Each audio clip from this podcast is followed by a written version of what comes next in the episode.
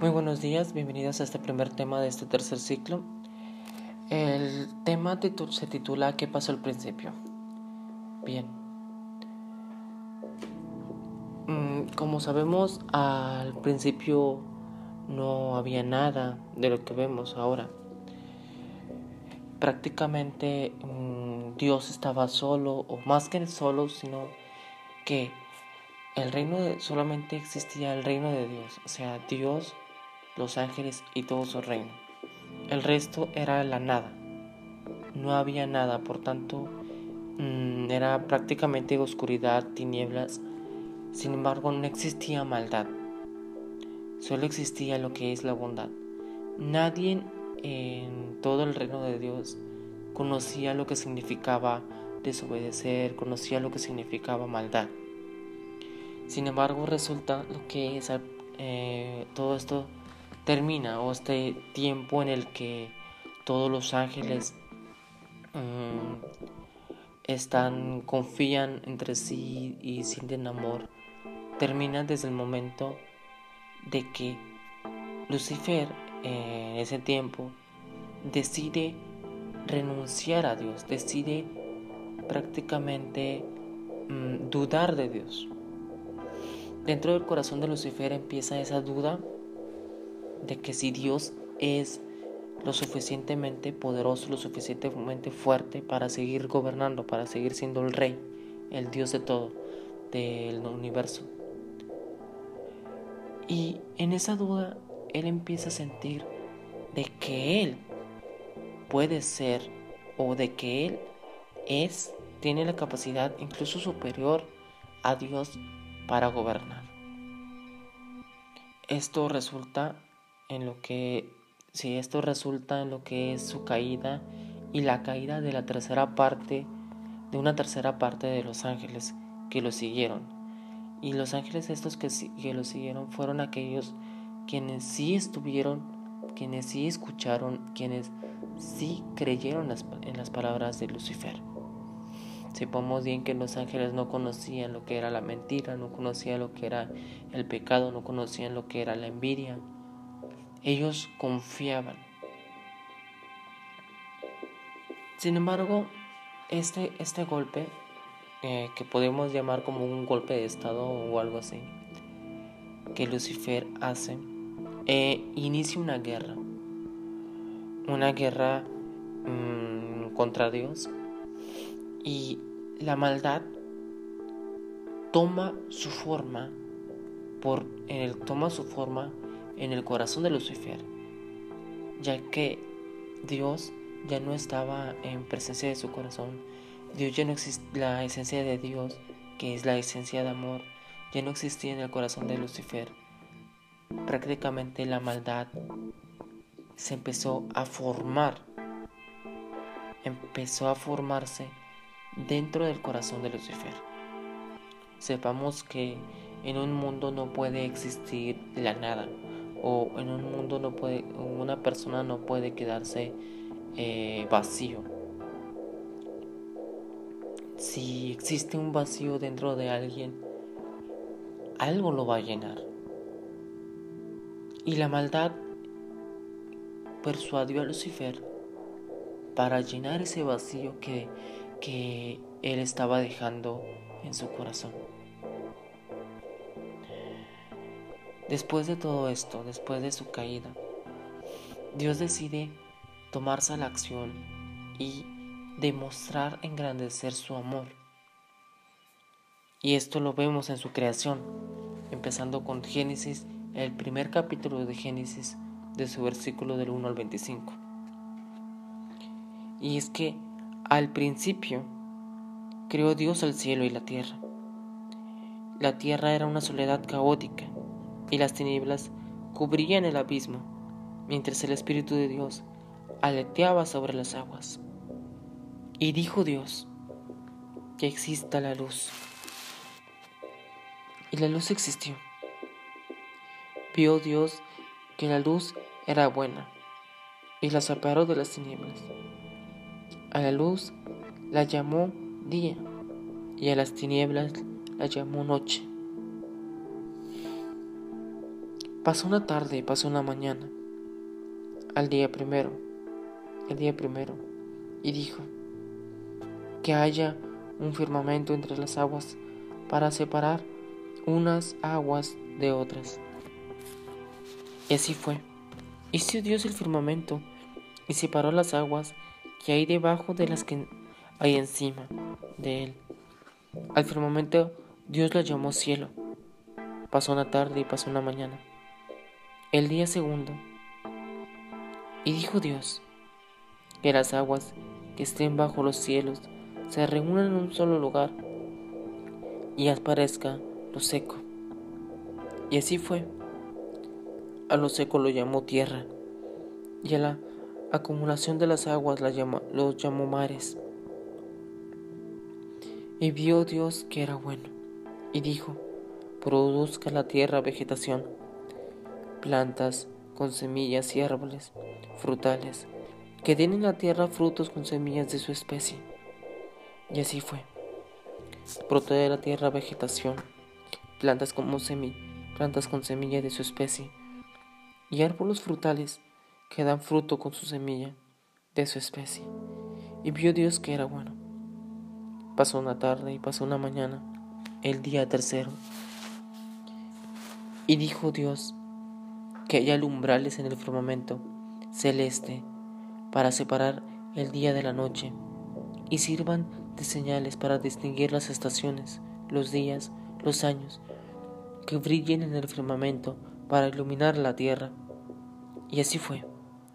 Hizo Dios dos lumbrales grandes, la mayor para regir el día y la menor para regir la noche, y también las estrellas, y las puso en el firmamento para iluminar la tierra, para regir el día y la noche, y para separar la luz de las tinieblas. Y vio, vio Dios que era bueno. Pasó una tarde y pasó una mañana, el día cuarto. Y dijo Dios, llénense las aguas de los seres vivos, y que las aves vuelen sobre la tierra a lo ancho del firmamento. Y creó Dios por especie los grandes peces marinos y todos los seres vivientes que se deslizaban y llenan las aguas. Y creó también las aves por especie. Vio Dios que era bueno, y los bendijo diciendo, crezcan y multiplíquense, y llenen las aguas del mar, y que también las aves se multipliquen en la tierra. Pasó una tarde, pasó una mañana, el día quinto, y dijo, produzca la tierra sus seres vivientes por especie, ganados, reptiles, bestias salvajes por especie. Y así fue. Hizo Dios los bestias salvajes, los ganados, los reptiles del campo según sus especies. Y vio Dios que era bueno. Entonces dijo Dios, hagamos al hombre. Bien.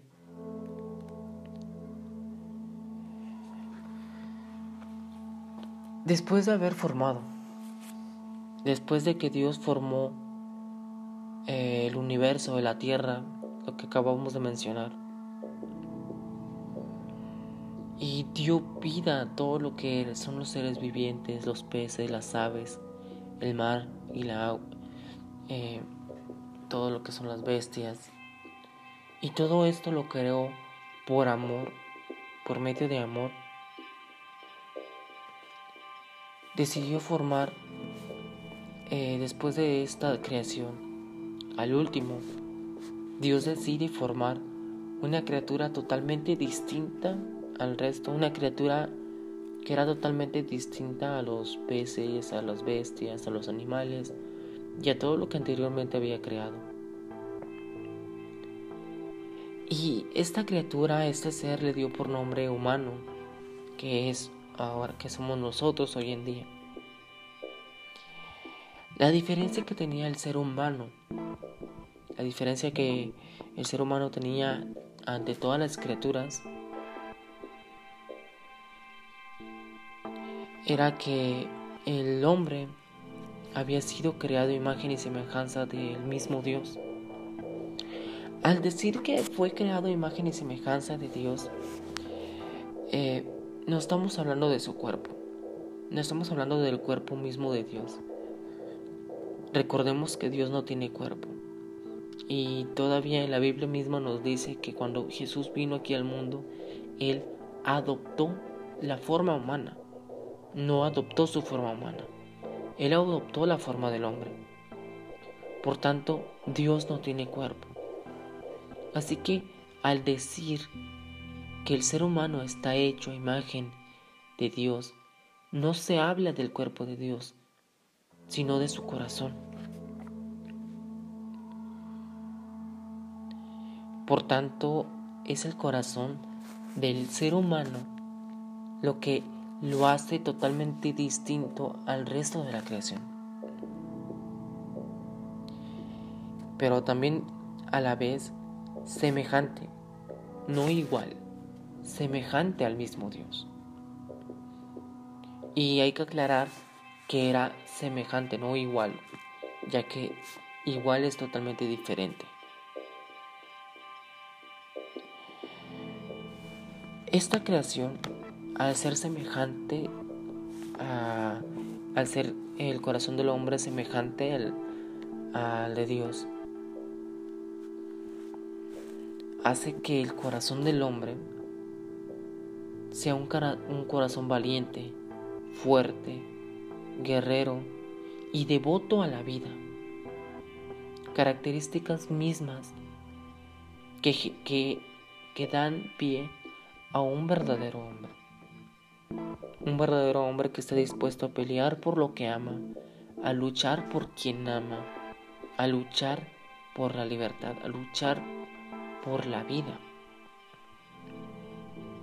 De hecho, el mismo Dios después de formar al hombre, le ordena a Adán, que era que significa primer hombre, le ordena que se que someta y que administre toda la creación, toda la vida. Que su devoción a la vida, que su devoción a la creación fuera tal para cuidarla, para protegerla, para que todo tuviera un orden. Dios le dio ese corazón, su corazón de guerrero, su corazón fuerte, valeroso, poderoso. Sin embargo, la esencia de esa esencia de corazón fuerte y valeroso, ligado a Dios, hacía que el hombre quisiera estar con Dios. Porque recordemos que su esencia solamente era la mitad. La esencia del corazón del hombre era solamente la mitad de lo que es Dios. Dios no solamente no solamente es un guerrero, es un hombre fuerte, un ser humano, un ser poderoso cosa que caracteriza mucho a Dios, pero no solo caracteriza a Dios por su poder, sino también por su amor, por su nobleza, por su humildad. Y esa esencia de amor, de nobleza, de humildad, de belleza, no lo tenía el hombre. Por tanto, la mitad que le faltaba hacía que solo quisiera estar con, el, con Dios, a presencia de Dios lo que hacía que no estuviera eh, que no estuviera al pendiente de la creación que solo quisiera estar con Dios solamente. Es por eso que Dios decide crear a la mujer para darle a la mujer lo que al hombre le faltaba y convertir a la mujer en, en ese tabernáculo de vida, esa fuente de vida convertirse o valerse de la mujer para dar vida y ser por medio de la mujer que cuando el hombre viera a Eva, viera también la belleza de Dios. Por eso el corazón de la mujer es un corazón amoroso, compasivo y abierto, abierto a ser un instrumento de vida para Dios. Sin embargo, Lucifer vio toda esta esencia del hombre. Adán y Eva eran como los eran como niños que solo estaban con que solo amaban a Dios y eran semejantes a Dios. Sin embargo, recordemos que Lucifer, por motivo de su eh, rebelión, dentro de él empezó a adoptar, la maldad empezó a adoptar la forma, su forma. Y la maldad eh, manipulada por Lucifer o hecha ya en Lucifer en ese momento ya el demonio se aprovechó de la inocencia de Adán y Eva, nuestros primeros padres. Y él decide herir de gravedad a Adán y Eva al punto de que cuando los tienta, ellos no son capaces de utilizar las armas que Dios le había dado.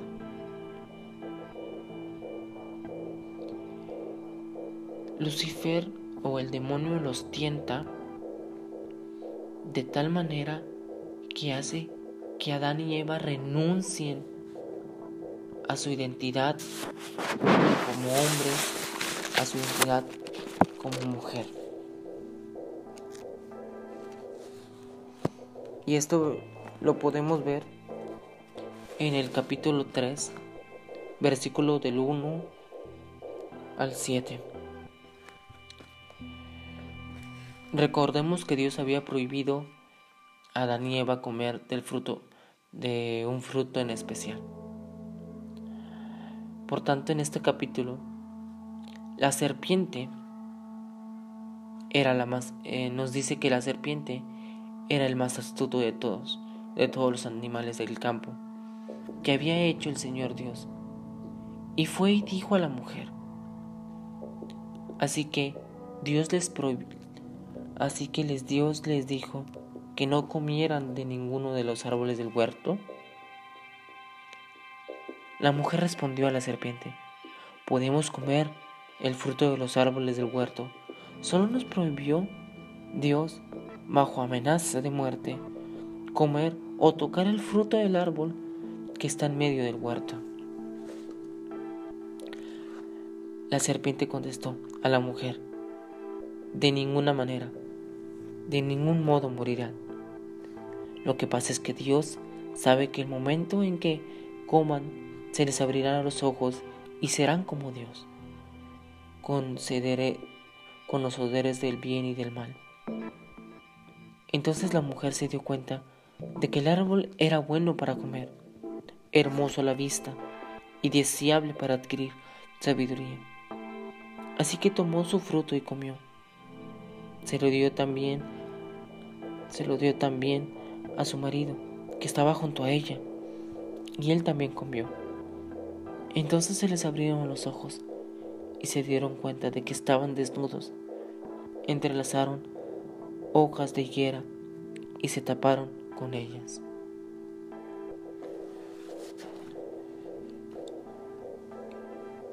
Cuando el demonio, en estos momentos adoptando la forma de una serpiente, que era la más astuta, habla con Eva, ella trata de persuadirla. El demonio sabe, él trata de persuadir a Eva, perdón. El demonio sabe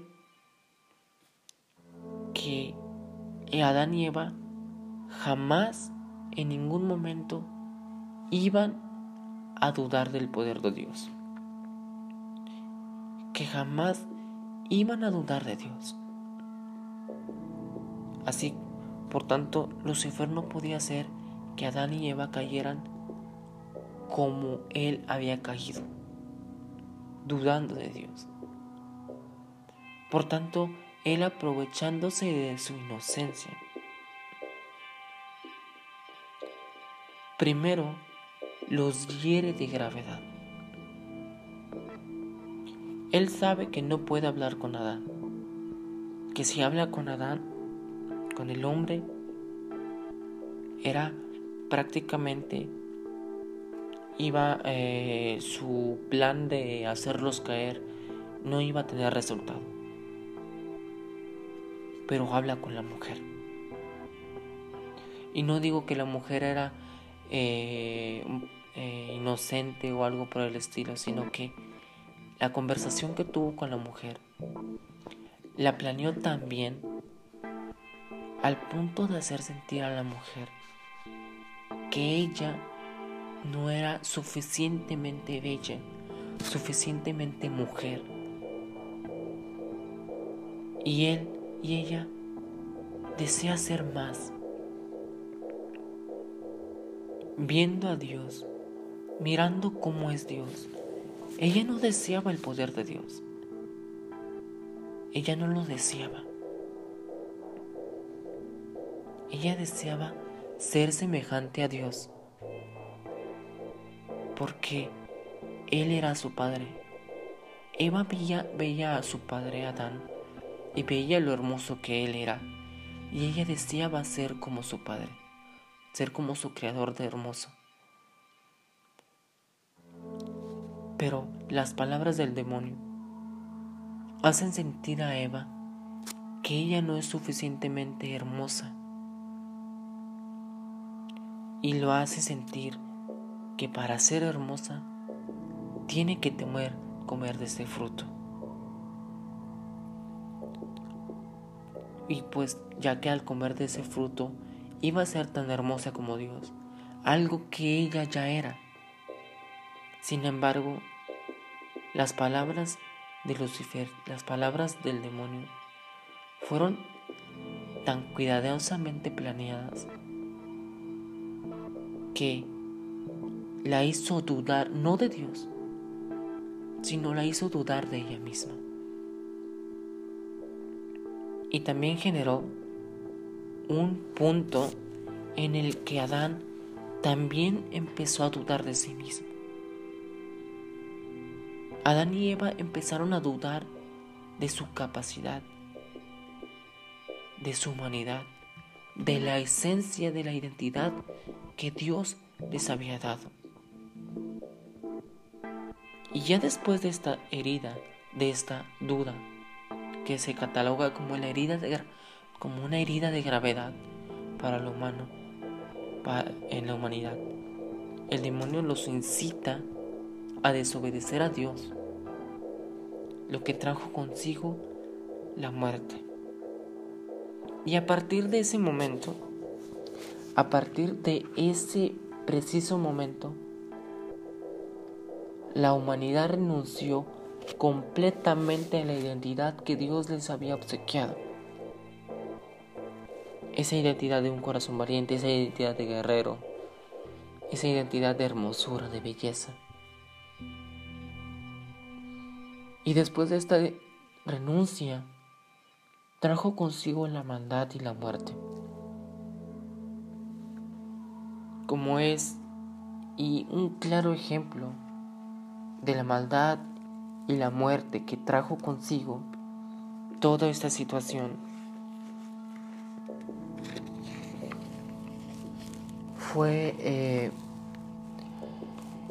el pecado que tuvo Caín con su hermano Abel. Él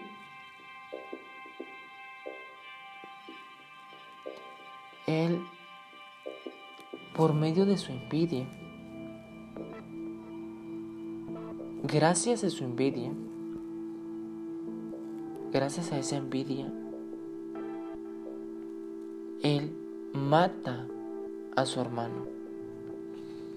Eso lo vemos en Génesis 4, versículo del 1 al 6, al 16, perdón. Y esta es la historia de Caín de Caín y Abel. El hombre, o sea Adán, se unió a Eva, su mujer. Ella concibió y dio a luz a Caín y dijo, he tenido un varón, gracias al Señor. Después tuvo a Abel, hermano de Caín. Abel se hizo pastor y Caín se hizo agricultor. Pasado algún tiempo, Caín presentó al Señor una ofrenda de los frutos de la tierra. Abel le ofreció también primeras, las primeras crías de su rebaño y hasta su grasa. El Señor se fijó en Abel y su ofrenda más que en Caín y la suya. Entonces Caín se enfureció mucho y andaba cabizbajo. El Señor les dijo, le dijo, ¿por qué te enfureces? porque andas cabizbajo, cabizbajo. Si obrarás bien, si obrarás bien, llevarías bien alta, eh, llevarías bien alta la cabeza. Pero si obras mal, el pecado acecha hasta tu puerta y te acosa, aunque tú puedes dominarlo. Caín propuso a su hermano Abel que fueran al campo, y cuando estaba allí, se lanzó contra su hermano y lo mató. El Señor preguntó a Caín, ¿dónde está tu hermano? Él respondió, no lo sé. ¿Soy yo acaso el guardia de mi hermano? Entonces el Señor contestó, ¿qué es lo que has hecho? La sangre de tu hermano me grita desde la tierra. Por eso te maldecí esa tierra, que ha abierto su boca para beber la sangre de tu hermano que acabas de derramar. Cuando cultives el campo, no te dará ya sus frutos, y serás un vagabundo y un fugitivo en la tierra. Caín contestó al Señor, mi culpa es demasiado grande para soportarla. Tú me echas de este suelo y tengo que ocultarme de tu vista. Seré un vagabundo y fugitivo en la tierra, y el que me encuentre me matará.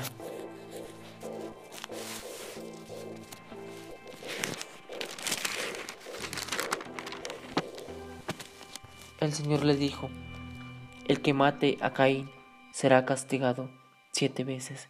Y el Señor puso una marca a Caín para que no lo matara quien se encontrara con él.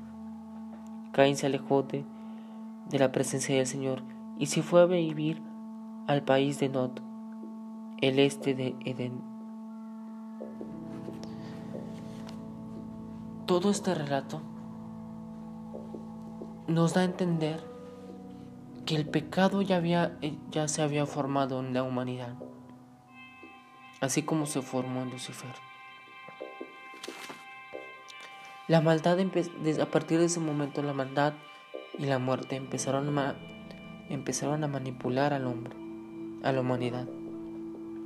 A un punto que Dios decide empezar de nuevo en Génesis 6, capítulo, capítulo 6, versículo del 5 al 8.